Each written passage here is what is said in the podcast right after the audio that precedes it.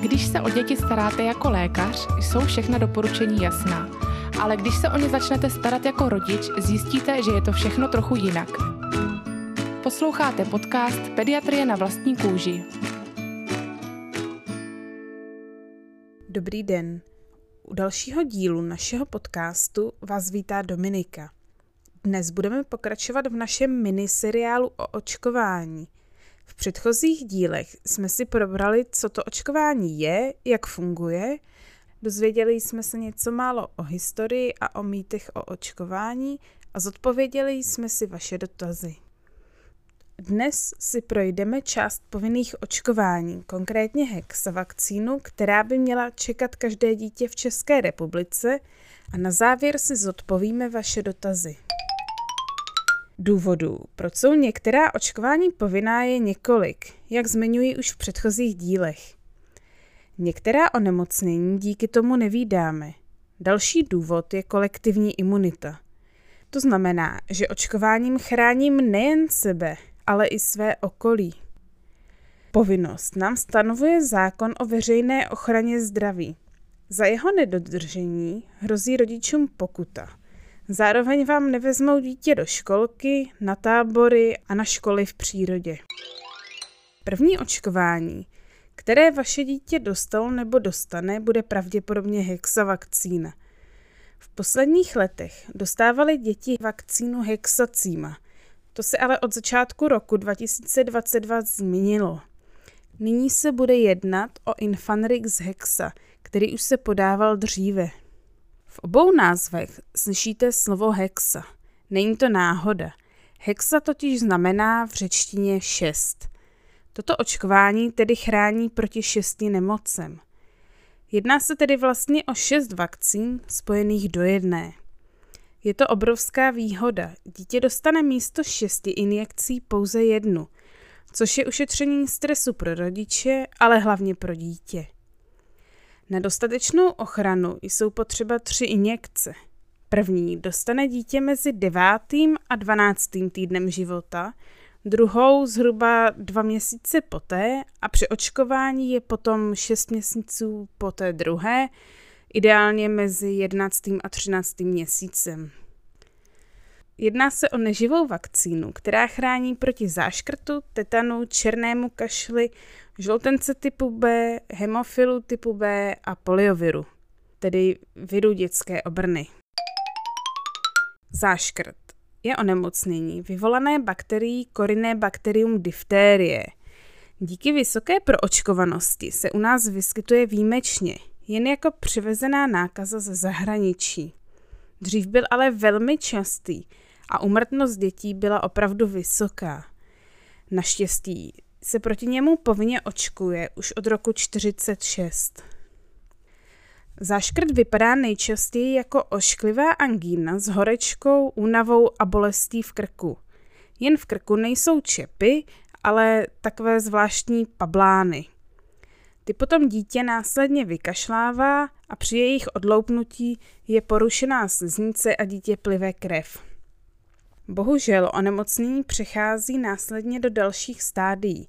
Tam je porušena svalovina srdce, ledviny, nervová vlákna a případně se ty pavlány šíří do dýchacích cest, takže dítě se potom může dusit. Smrtnost záškrtů je i přes léčbu antibiotiky asi 5 až 10% u dětí do 5 let ale až 20 Naštěstí se na našem území od roku 95 záškrt neobjevil. Bohužel ale nemůžeme kvůli cestování tuto nemoc podcenit. Například v roce 2016 zemřelo neočkované dítě na záškrt v Belgii a v roce 2019 v Řecku. Často se vyskytuje i v turisticky atraktivních lokalitách, jako je Větnam, Dominikánská republika nebo Haiti. Tetanus je nemoc způsobená bakterií Clostridium tetani. Ta žije běžně ve střevech některých zvířat, odkud se dostane do půdy. Do těla se potom dostane nejčastěji nějakým poraněním. Tato bakterie vytváří látku tetanospazmín, která brání přinést správnou informaci nervu ke svalu. Potom dojde k tomu, že místo, aby sval vykonal svou funkci, tak dojde k jeho křeči. Nejprve se jedná o křeč svalů na obličeji, potom svaly na krku, na zádech a nakonec dýchací svaly. A když jsou postiženy ty, tak se člověk začne dusit a bez léčby umírá. Umrtnost byla až 50%, nyní i přes léčbu pořád je asi 11%. Zásadní je při každém větším poranění, například starým hřebíkem, jak se nejčastěji udává, eh, navštívit chirurgickou ambulanci, kde vám ránu pořádně vyčistí, ošetří a podají takzvaný tetanový imunoglobulin. Bakterie je přítomna celosvětově, ale naštěstí je díky očkování u nás tetanus vzácný, maximálně jednotky osob za rok. Určitě jste ale zaznamenali v roce 2019 případ tříletého neočkovaného chlapce, který si do nosu strčil starou baterku. No a u tohoto chlapce se tetanus rozvinul. Nakonec to dobře dopadlo, ale někteří takové štěstí nemají. Černý kašel je velmi nakažlivé onemocnění způsobené bakterií Bordetella pertussis. Pro novorozence a kojence je černý kašel život ohrožující onemocnění. Po očkování postupně člověk ztrácí protilátky. A problém je, že se poté černý kašel šíří mezi mladými, u kterých má pouze mírný průběh, takže je nic takového jako černý kašel nenapadne. Ti ale potom právě nakazí malé děti. Černý kašel se projevuje jako úporný, dva týdny a déle trvající kašel, typicky kokrhavý, který se objevuje v záchvatech. U malých dětí se při kašli objevují apnoické pauzy, to znamená, že dítě chvíli nedýchá. Při záchvatech kašle se často objevuje zvracení.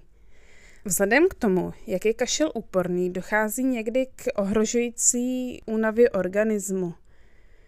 Naštěstí existuje léčba antibiotiky, která je dobře účinná. U malých dětí se ale doporučuje hospitalizace. Často podle stavu i na JIPu, tedy jednotce intenzivní péče, protože může dojít k rychlému zhoršení stavu. Na rozdíl od ostatních nemocí z hexavakcíny jsem černý kašel viděla několikrát. Většinou se jednalo o nezávažný průběh, ale u starších dětí. Kojenců nebylo tolik, ale ti naopak často zůstávali v nemocnici. Jednou jsem viděla, když neočkovaný předškolák přinesl černý kašel ze školky a nakazil svého bratra, tehdy malého kojence nebo snad ještě novorozence. Ten skončil nakonec u nás na JIPu ve vážném stavu. Naštěstí ale vše dobře dopadlo. Vzhledem k tomu, že poslední roky se černý kašel mezi mladými šíří hodně, je vhodné, když se těhotné nebo plánující těhotenství nechají pro jistotu přeočkovat – Jim samotným tolik nehrozí, ale za chvíli budou v kontaktu s novorozencem a pro toho už by to bylo život ohrožující onemocnění. Žloutenka typu B. To je virové onemocnění, na které umírá asi 20 až 30% nakažených. Není to ta nejznámější žloutenka, tedy žloutenka, eh, která říkáme nemoc špinavých rukou, to je žloutenka typu A. O to si povíme zase někdy jindy. Žloutenka typu B se přenáší krví a sexuálním přenosem. Když se dostane virus do těla, dostane se krví do jater, kde se množí a játra postupně poškozuje. Někdy dochází k akutnímu poškození jater s jejich selháním a někdy naopak v játrech přežívá několik let a postupně je ničí. U některých lidí způsobí potom nádory jater. Jsou ale lidé, kteří mají v sobě virus a ani o tom neví. Pokud má v sobě matka virus, přináší se v 90% při porodu na dítě. To má poté už od dětství poškozená játra a kolem 20 let už mývají tyto děti nádory jater. Proto se děti nemocných matek očkují hned po narození. To je důvod, proč se každá těhotná vyšetřuje na žloutenku typu B, aby se dítě případně hned po porodu mohlo léčit. Hemofilus typu B tedy přesněji Hemophilus influenzae typu B, je virus, který způsobuje závažné onemocnění převážně u dětí. Novorozenec je naštěstí dostatečně chráněn od matky, ale postupně protilátky v tělech klesají a kojenec už může mít velmi závažný průběh. Většina závažných infekcí v kojenecím a batoleckém věku byla způsobena dříve právě hemofilem. Nejčastějším onemocněním, které tento virus vyvolává, je epiglotitída. Ta se projevuje horečkou a tím, že se dítě špatně dýchá a nemůže polikat. Dítě je vyděšené, nápadně klidné – to znamená, že pokud mluví, tak velmi potichu, nekřičí, nebrečí a vytékají mu sliny z pusy. To je způsobeno tím, že došlo k otoku příklopky hrtanové. Bez zásahu lékaře se jedná o život ohrožující onemocnění. Takové dítě končí vždy na jipu, většinou uh, má zajištěny dýchací cesty, takže je napojeno na dýchací přístroj a potom je léčeno antibiotiky. Dále tento virus může způsobovat meningitidu, tedy zánět mozkových blan, anebo těžký zápal plic. Obojí jsou tedy také velmi závažné stavy. Když jsem od starších kolegů slyšela o epiglotitidách, tak jsem ráda, že sloužím až teď a nesloužila jsem v dobách, kdy byly tak velmi časté. Poliovirus, neboli virus dětské obrny, způsobuje onemocnění zvané přenosná dětská obrna – tento virus je naštěstí v České republice, ale i v Evropě eradikován. To znamená, že se tu běžně nevyskytuje. Bohužel se ale objevuje často v evropských nebo azijských zemích a stále hrozí jeho zavlečení zpět. To je důvod, proč proti tomu stále očkujeme. Většinou má toto onemocnění bezpříznakový průběh nebo se projevuje podobně jako běžná chřipka nebo viróza. Bohužel ale u jednoho z 200 až 300 dětí má závažnější průběh. Tam potom může vzniknout meningitida, tedy zánět mozkových blan, s následným postižením míchy, kdy dochází k ochrnutí části těla. Na tuto nemoc nemáme účinný lék a pokud dítě těžší formou přežije, je do smrti ochrnuté.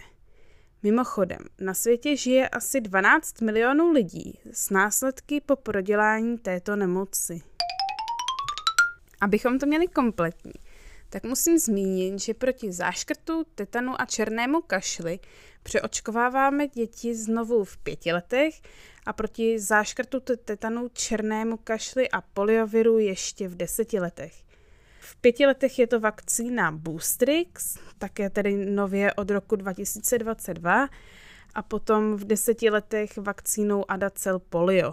Je to z důvodu toho, že protilátky postupně mizí a my znovu potřebujeme nabudit imunitu.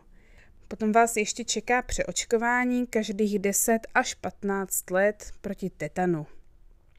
Zároveň se doporučuje přeočkovat jedenkrát v dospělosti každého, proti černému kašli. Ideálně v době, kdy plánuje těhotenství, plánuje rodinu, případně už eh, je těhotná nebo, nebo je těhotná partnerka, nebo třeba jako zdravotník nebo budoucí babička. Prostě když hrozí kontakt eh, s novorozencem nebo malým kojencem. Potom při cestách do rizikových oblastí je vhodné přeočkovat i poliovirus. Teď jsme si prošli všech šest nemocí, proti kterým hexovakcína chrání. Ze stručného popisu jste snad pochopili, že ani jedna z těchto nemocí není žádná sranda. Já bych ji teda u svého dítěte zažít nechtěla. No jak už jsem zmínila, tak to, že očkujeme proti šesti nemocem najednou, je menší stres pro rodiče i pro dítě, protože jeden vpich je logicky lepší než šest. Jak víte z předchozího podcastu, hexovakcínu očkujeme do stehenního svalu. Relativně často se vyskytují lehké nežádoucí účinky, jako jsou únava, podráždění, neklid a vysoká teplota. Pokud se něco z toho u vašeho dítěte objeví, můžete podat paralen nebo nurofen podle správného dávkování. Případně pokud se objeví bolest nebo otok v místě vpichu, tak můžete chladit přímo to dané místo. Zajímá mě, proč někteří pediatři začínají s vakcinací hexy v devíti týdnech, tedy ve dvou měsících, a někteří až ve třech měsících. Vím, že oficiální doporučení je 9 až 13 týdnů, ale podle čeho se tedy rozhodovat? Děkuji. Myslím, že dnes to většina lékařů dělá podle možností ordinace. Vzhledem k tomu, že termínu mají pediatři málo, tak s tím šetříme. Tedy na plánované kontrole, ať už dvou nebo tříměsíční, podáme rovnou vakcínu. Obecně je ale lepší cílit na ten dřívější termín. Jednak je dítě už dříve chráněno a my víme, že už od devátého týdne protilátky od matky klesají a jednak je prostor případně odložit pro nějakou nemoc nebo z jiného důvodu, třeba zhoršení atopického exému.